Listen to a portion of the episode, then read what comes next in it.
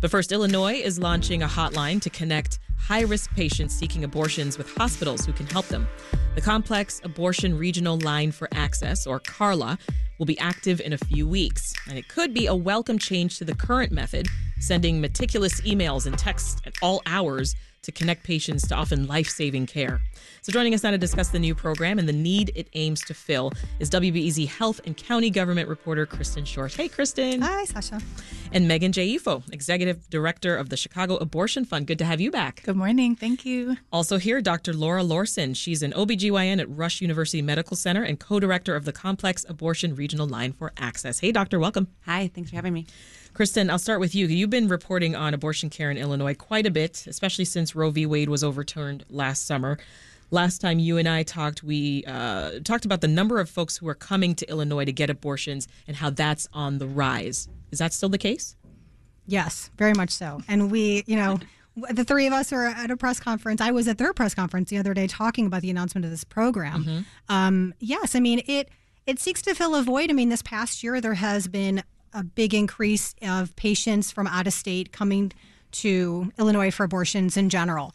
But there's this particular increase in people who have complex medical conditions. They cannot get an abortion in a clinic. Say they have a heart issue or a C-section scar, and their new pregnancy gets stuck on the placenta. If I'm explaining that correctly, right? Um, so they they need a higher level of care. They have to get an abortion in a hospital. We're seeing a we're seeing a big uptick in that, and so this program, this new program, short uh, called Carla. Yes. Is supposed to fill that void so that Megan and Dr. Laursen, all these other providers in the Chicago Abortion Fund who right now are texting and emailing and really communicating on their own to try to get patients into hospitals. Like yeah. it's going to be more formal and streamlined. It'll get patients in faster. Yeah, and we'll dig more into that in a bit. But I'm curious, Megan, if if you could just walk us through the current system real quick, if if you can call it that. So, say a high risk pregnant patient reaches out to you they're seeking an abortion. What happens next?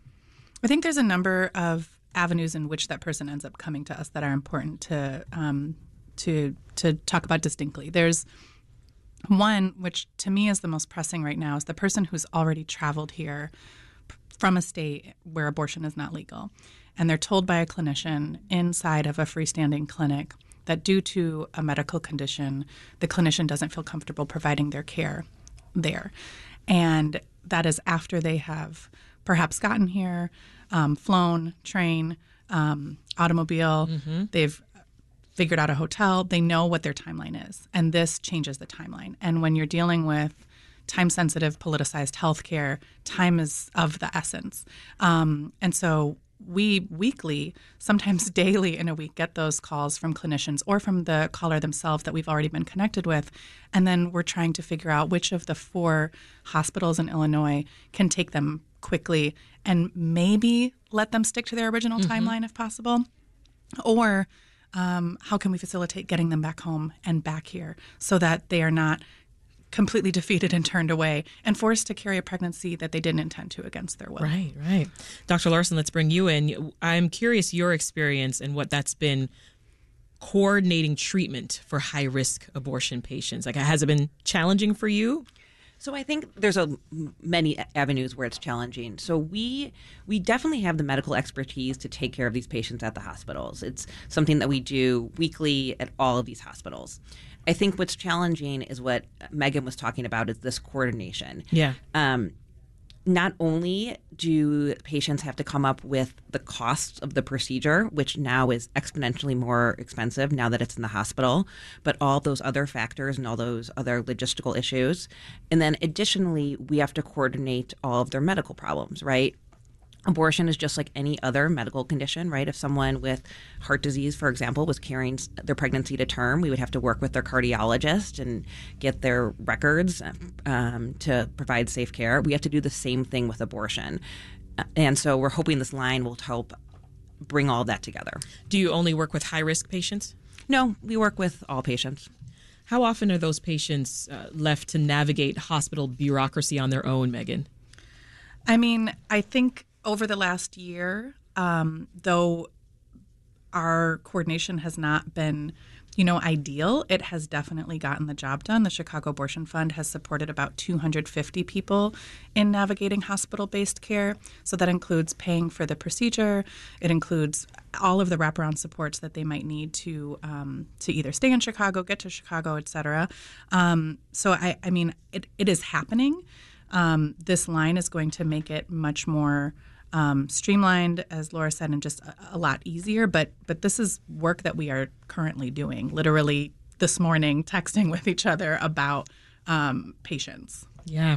Well, Kristen, let's, let's, get back to you. Over the last year, you've talked with folks seeking abortions, of course.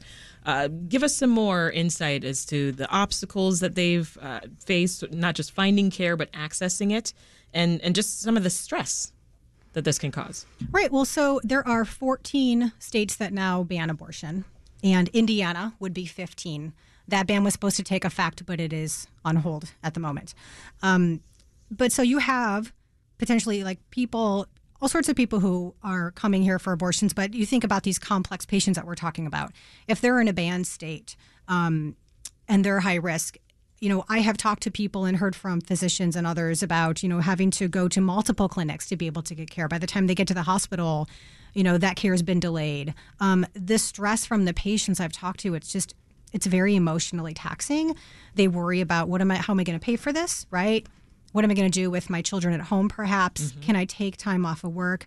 Um, you know, this um, the situation Megan was talking about in terms of the timeline. If you think you're going to come to Illinois for a day or two and then go home, and all of a sudden now you have to stay a week or two, that's that's a lot longer, and that hotel cost could be a lot. And the abortion funds have largely been footing the bills um, to how help people. How much does an abortion cost?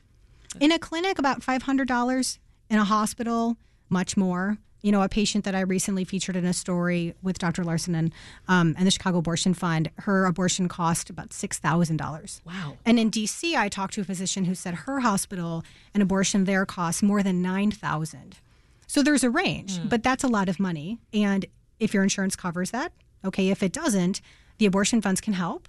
Um, but still, that's a, you know, when you think about the stress of that, that's, that's a big factor.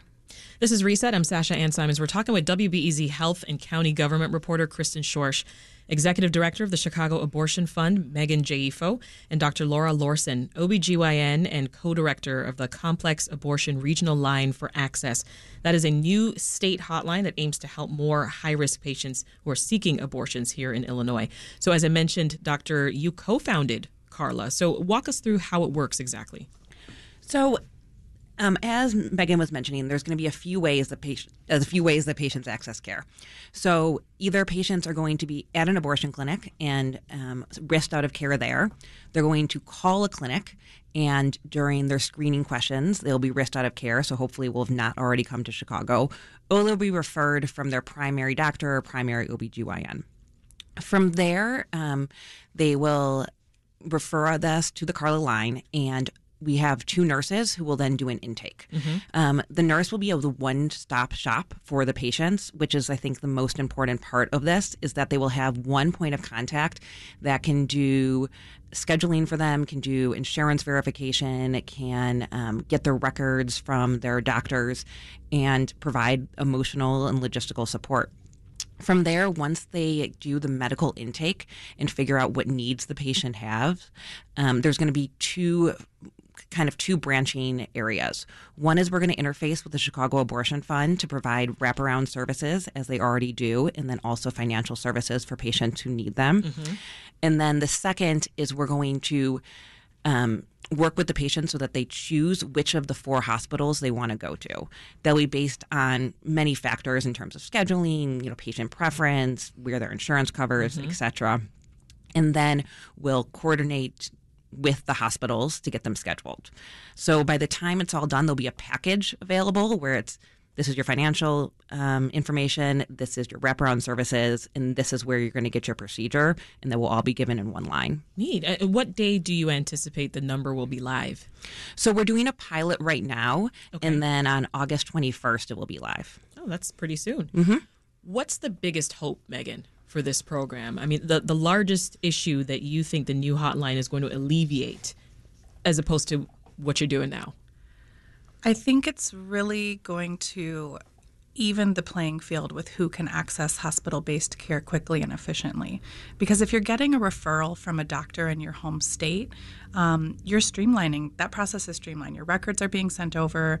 The doctors might have a relationship with or know each other, where it just might ease ease the ease the wheels a little bit. Yeah. Um, this will make it so people who present here and really need um, that higher level of care can access it just as quickly.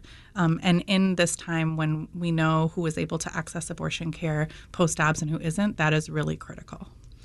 How would this allow programs like the Chicago Abortion Fund uh, to support abortion patients in the future? Just piggyback there, Kristen. Yeah, well, I mean, Megan you know, said. you all will still be providing a lot of wraparound services, right? So financial help, getting people hotel stays, meals, childcare, all those things that people need beyond the medical care, right? Yeah. Like really a touch point. Um, a person beyond the nurse is going to be coordinating logistics. And I also just wanted to emphasize too this this Carla line is for providers. Um, the state is separately working on a hotline for patients, so the public will be able to not anytime soon, but perhaps next year, be able to call into a hotline if they are getting an abortion and find a provider that way. And and uh, along with announcing this this hotline uh, yesterday, the governor talked about a few other initiatives to to support patients. Right. What so- else did he say? So this this public facing hotline, so to speak, right? So a patient can call a hotline. He announced that. That's not going to take place right now, though. That's perhaps next year. Okay. Um, there were a couple of other things. Um, there's about 1,600 state employees who live um, in other states. If they need access to reproductive health care and they live in a state that restricts that or bans that, the state is going to pay for that care. Um, So that's one of the things that they announced as well. I see. So, Dr. Laursen, I'll give you the last word here because some states they're trying to make it harder, as we know, right, for people who are pregnant to access abortion care. So, I mean, what do you think that we often get wrong about the situation that these people are actually in? I think we get it wrong that patients can easily travel to other states, right? Uh, the, the argument is that, oh, it's a states' right issue, and if someone wants an abortion, they can just go to another state and get their abortion there. It is very much not that easy, right? I think we have been touching on the complex issues that patients are facing, the costs that change. You know, mm-hmm. people used to be able to get these procedures in hospitals in their community if they had a high risk condition, or a clinic in their community if they didn't. And so now thinking through all of the other things that these patients need to go to, it's not truly accessible if it's not in their own community. Yeah. Kristen. I just want to correct myself real quick. The state for employees who live in other states, they're going to pay for the travel and lodging if you need reproductive health care. So perhaps if you need if you live in like Iowa or Indiana, Wisconsin, but you work in Illinois for the mm-hmm. state, they will help pay for travel and lodging should you get an abortion. Thank you for clarifying. We'll leave it there. Kristen Schorsch is a WBEZ Health and County Government reporter.